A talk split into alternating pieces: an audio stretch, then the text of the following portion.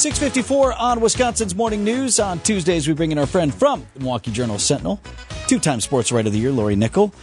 Lori, can you react to something yesterday we were talking about in terms of Packers? And I do want to ask you about the speed skating championship over the weekend because that was the best story in sports going in Wisconsin. But the Packers, I told Eric, I actually found myself laughing.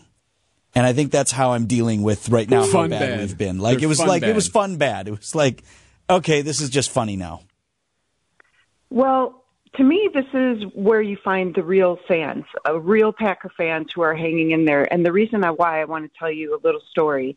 Um, this, the last time the Packers, I believe, started two and five on the season was 1992, and um, I didn't have a job at that time. I was an intern with the Green Bay Press Gazette of all places, and um, the Packers, you know, really struggled that season, and they finished though nine and seven, and it was such an incredible time. I mean, because the suffering that that happened back then, you know, was pretty deep. I mean, and so I remember um, the Packers lost. They didn't make the playoffs, and yet so many fans turned out to meet the team at Austin Straubel Airport in Green Bay after they lost the the season ender to the Vikings.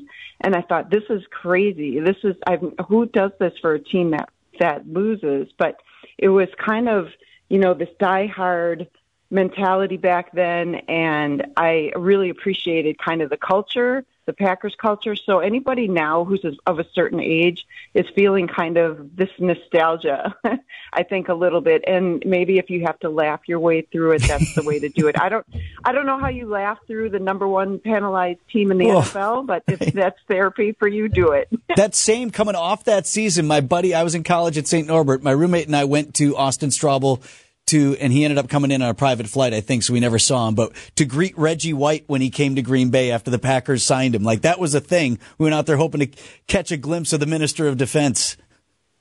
See, and so that's so the younger Packer fans are really getting a sense now of, of what it means to be a true fan because the Packers were two and five in like 1988, 1981, 1977. Like these are some of the dark, dark years.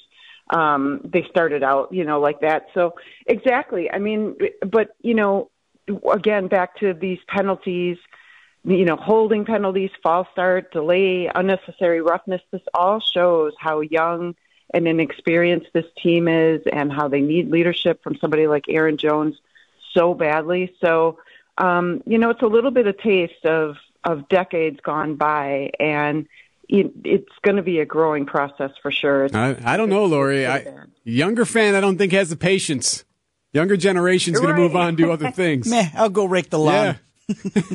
yeah, but then you're not a real fan. Yes. You know what I mean? Like Then I don't want to hear you're a diehard, right? Right, right. And these are the this is the diehard is the community. It is the base. It, it was.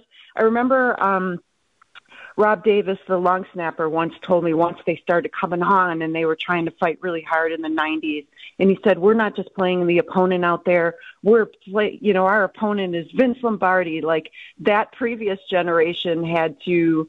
Um, live with that legacy. And so now this current Packer generation has to live with the legacy that Brett Favre, Reggie White, Aaron Rodgers, so many others laid down for them. So, you know, you really find out who's truly in it, you know, to watch that on, for three hours on Sunday.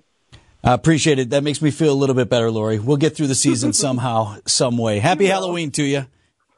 Same to you, my friend. Take care.